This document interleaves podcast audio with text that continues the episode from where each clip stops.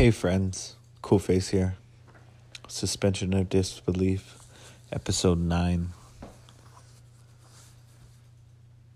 I took the month of November off. I was definitely lazy on my podcast game. Hopefully, we have a new president come January. November has been rough, man. Holiday blues. My car broke down. I went to Colorado. Colorado was amazing. Uh, once you, I, am from. Uh, once once you leave Texas, you you figure out how shitty Texas is. Colorado was amazing. Beautiful scenery, friendly people. November was great.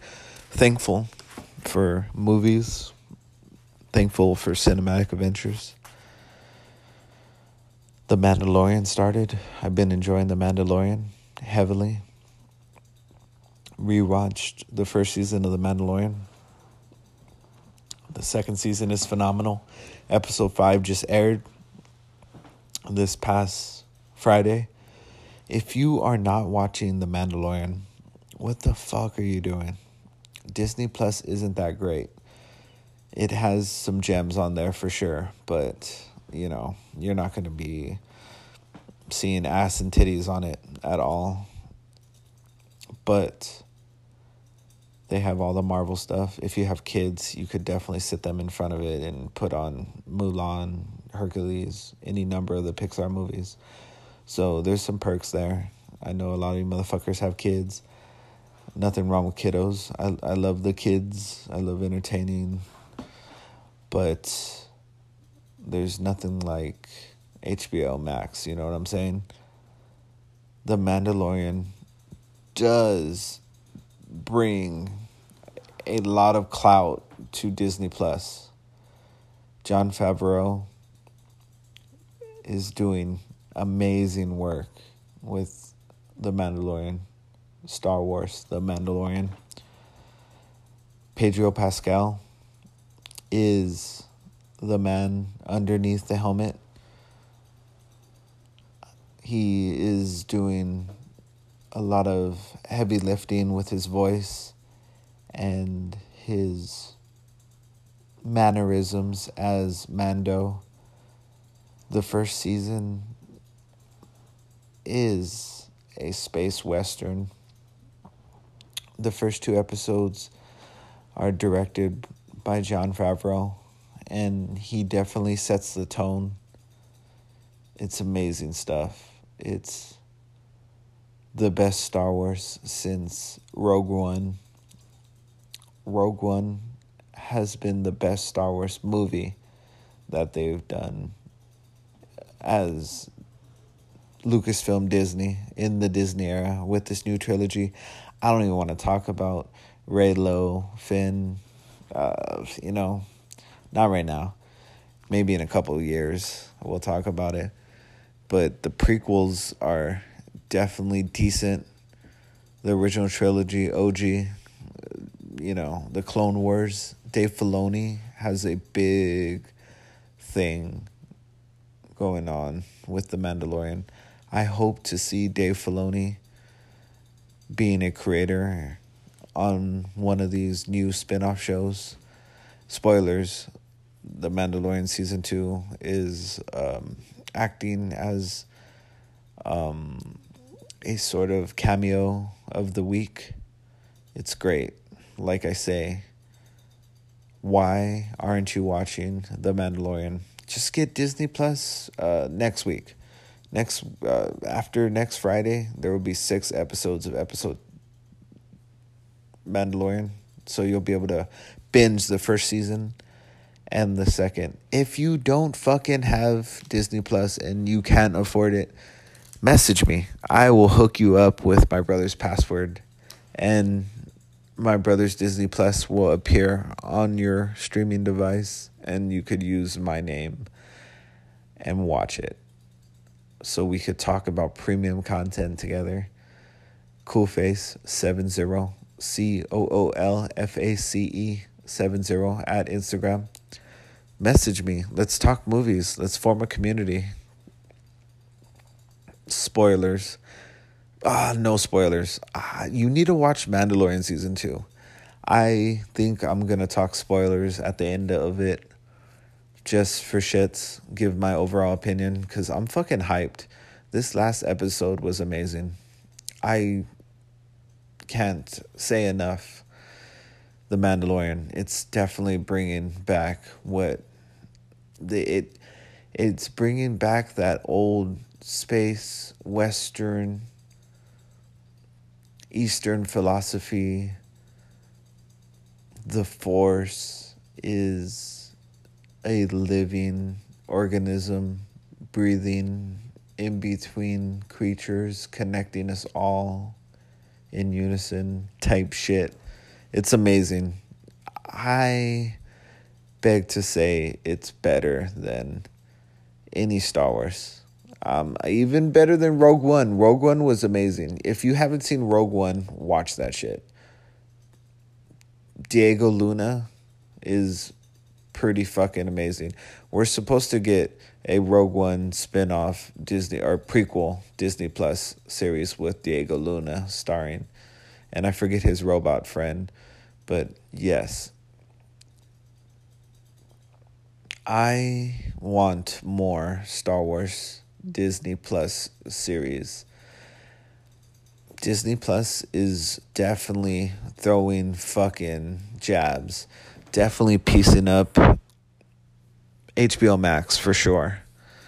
Netflix is, oh, we'll talk about Netflix later, but Netflix is in a fucking lane of its own. Netflix just keeps on cranking out this premium content and they don't give a fuck if it sticks. They're like, we don't care.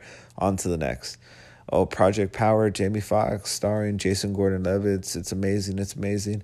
Oh, we don't care if you watched it. Now we're getting Hillbilly Elegy starring Amy Adams and Glenn Close. Ooh, eat it, eat it, eat it. Oscar bait. Netflix doesn't give a fuck. Netflix is in its na- in its own lane. But Disney Plus is definitely holding its own in the streaming wars. These Marvel shows keep on popping up. They wrapped Winter Soldier. They're doing all the special effects and post production on Winter Soldier. And I believe they're getting close to wrapping WandaVision. We haven't heard anything about it, but they keep on releasing little snippets and leaks. So that tells me a lot of people and a lot of eyes are looking at the material. Hopefully soon we'll get a hard date on WandaVision and Falcon Winter Soldier. They got pushed back because of the pandemic, but they were back on schedule. Just like Spider-Man 3. Spider-Man 3 is actually shooting right now in Atlanta, Georgia. Amazing. I saw some set photos of a car set up on a kind of gimbal in an open field with green screens around it. They're gonna be doing an action scene.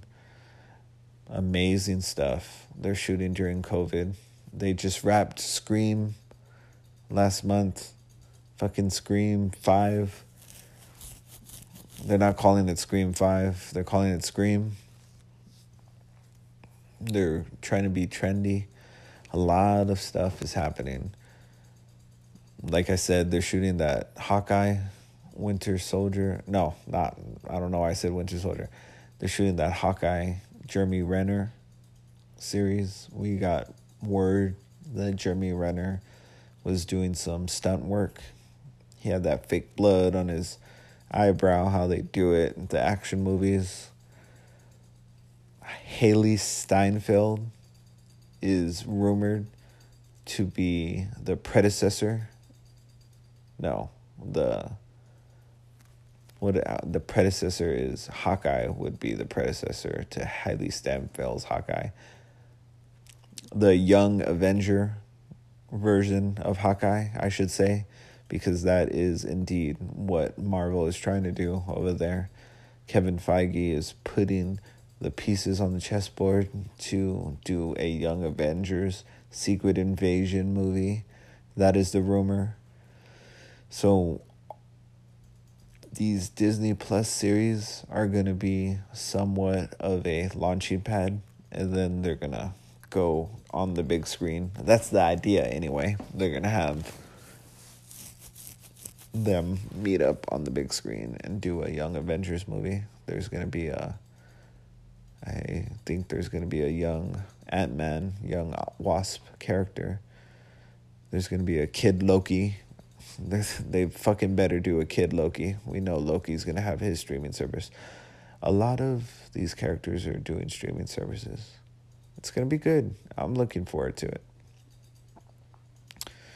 And um, speaking of uh, the streaming wars, HBO Max is going to have Wonder Woman Christmas Day for everybody to enjoy. Anybody that has HBO Max will not have to do a microtransaction to watch Wonder Woman 1984. It is going to be on there. You just have to subscribe. There's a number of reasons why they are releasing Wonder Woman on the platform. To be honest, I am excited as fuck that I am going to be watching Wonder Woman Hopefully, they put that shit on Christmas Eve. Hopefully, we are able to enjoy it on Christmas Eve. Today's December the 2nd. We only have 23 more days until we get to enjoy Wonder Woman 1984. We have been waiting for this movie long before the pandemic. They announced this shit like in 2018, 2017 that they were going to do it. I don't uh, I forget. They announced it a while. They announced Kristen Wiig as Cheetah. They announced as Pedro Pascal as Maxwell Lord, the Mando. Pedro Pascal, he's crossing the streams, going to Warner Brothers for Wonder Woman, and going to the Empire Disney for Mando. But yes, this movie has been pushed back. It got pushed back uh, before the pandemic. This is one of those cases where they just need to get it out. They need to put it in the books. They need to start making revenue. There's been a lot of uh, promotional materials released. You go to the comic book store, there's so many 1984 Wonder Woman pins, bracelets, t shirts, but none of it. Well, I imagine it's selling. Uh, you know, I've brought in merchandise already but they have to get it going. They've already spent money on the marketing. These movies are paid for with borrowed money. Hollywood is a giant business. These companies, um, for instance, the DC films, the earlier DC Universe films were produced by RatPac Entertainment. That's Brett Ratner's production company. So Warner Brothers is the studio that fronts the whole production. Then Warner Brothers acquires other funds from partners, producers that pay the rest of the bill. So that $200 million that is spent for the Wonder Woman production is split amongst the producers. So all this money that is put in and paid for is up in the air right now and these movies are on the shelf. So they have to get them going to start creating the revenue that they need to front the next movie so I feel from reading all these articles, the studios are just clamoring to make money. So that's where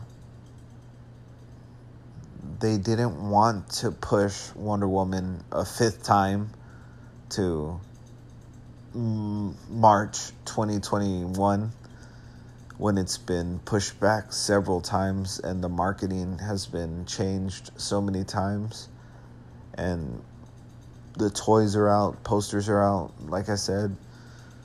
So that's where it's going to be released globally a few days before Christmas, I believe December 16th, and domestically December 25th in theaters if they are available near you simultaneously on HBO Max and there's a dual purpose. They are hoping that people subscribe to HBO Max for $15 a month so they could see Wonder Woman and it's only going to be on HBO Max for 30 days after December 25th. So you better believe I'm going to be having Wonder Woman on fucking repeat for the next 29 days after Christmas. But I am excited. I am excited. 2020 has been shit. This holiday season is pretty shitty. And I would like to think the suits at Warner Brothers know that. So that's why they're doing this. They're like, ah, we'll just give it to them. Who knows how the release schedule is going to be for Warner Brothers? Maybe they'll do this with another movie. The rumor is Godzilla vs. Kong is next on the block to be dumped, as they say, as the headlines are saying. Godzilla vs. King Kong is going to be dumped onto streaming services. I read that Netflix made a strong $260 million offer to distribute Godzilla vs. Kong on its platform. And the trade said that Warner Brothers halted that deal and said that they were going to make a offer of them of their own. And they did that as a power play because they have their own streaming services service I should say HBO Max.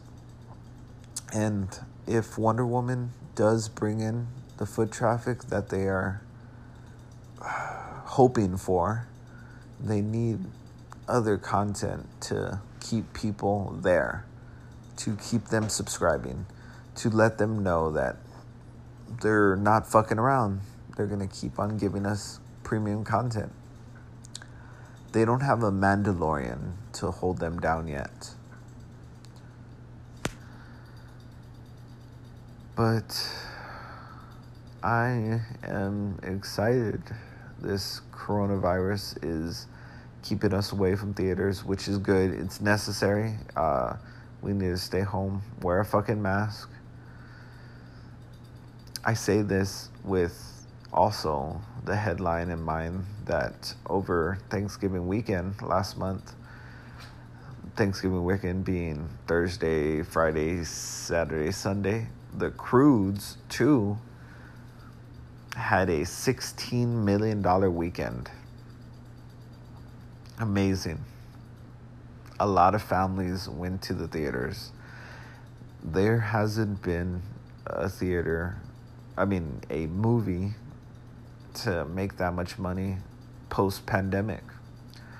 Christopher Nolan's Tenet did not make that much money in its whole run. And it's coming out on Blu ray and 4K December 15th. I'm looking forward to that. better believe I'm going to buy it. I have not seen it. I'm excited. I'm excited to watch it as well. It's going to be a Warner Brothers month for me. I'm going to be watching Tenet, then Wonder Woman 1984.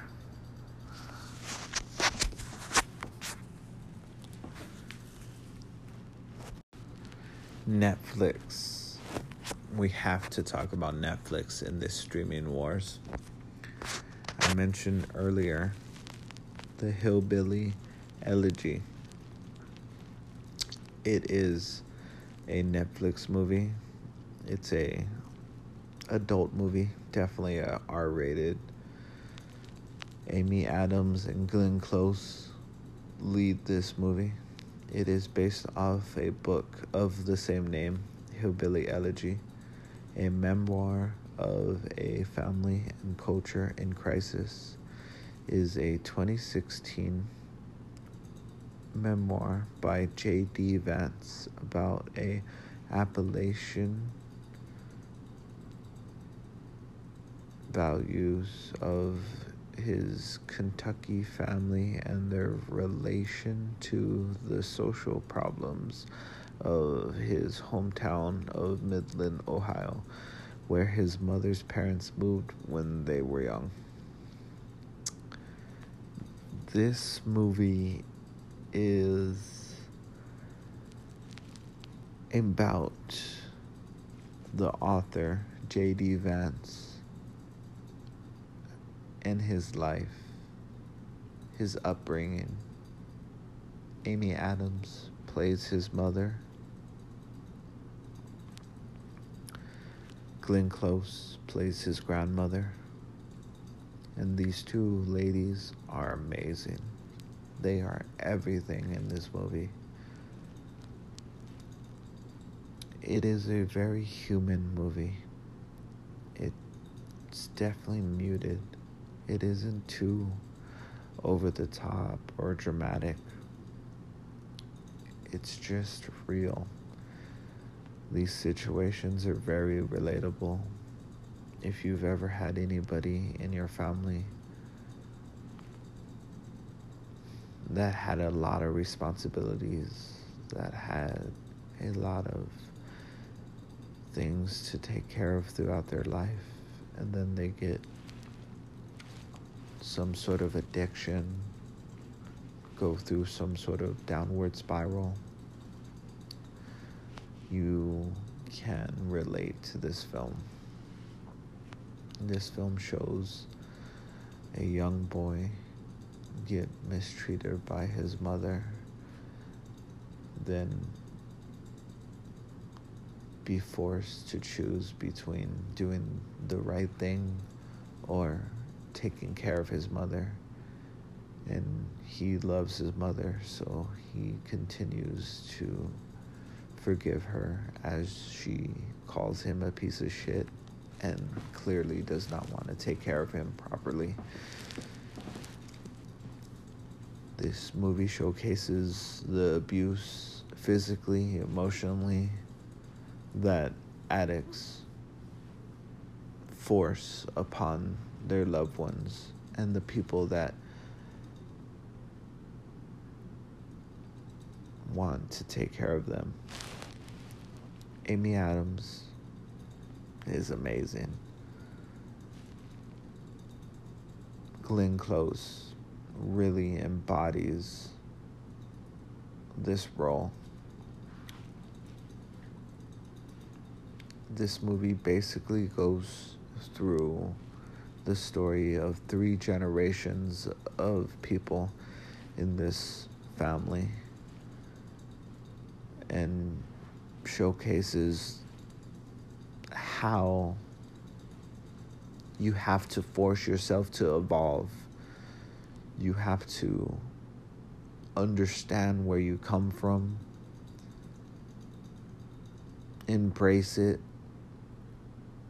and acknowledge that you can grow as a person and still remember what you, your family, have gone through. Netflix definitely spent all the money on this one.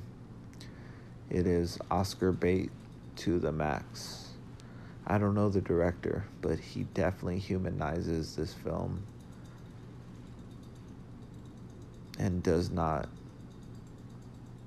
shy away from realism. Amy Adams definitely plays a good heroin addict. Woo, Glenn Close. Oof, she deserves an Oscar. They show pictures at the end of this movie of the real people that they are playing, and they look identical. Glenn Close and the real grandmother of J.D. Vance. I definitely recommend. Definitely one of those movies where you sit down, watch, and reflect. Netflix is going at it, like I said earlier. Netflix is in a lane of its own. All right. I appreciate y'all watching, not watching. Fuck. I need to get on camera so I could actually say I appreciate y'all watching. I appreciate y'all listening. Thank you very much, each and every one of you, for subscribing, listening. I do this for movies. Movies entertain, movies inspire, movies transcend reality, movies help us get by, get along. Movies are something we have in common. Cinema, suspending disbelief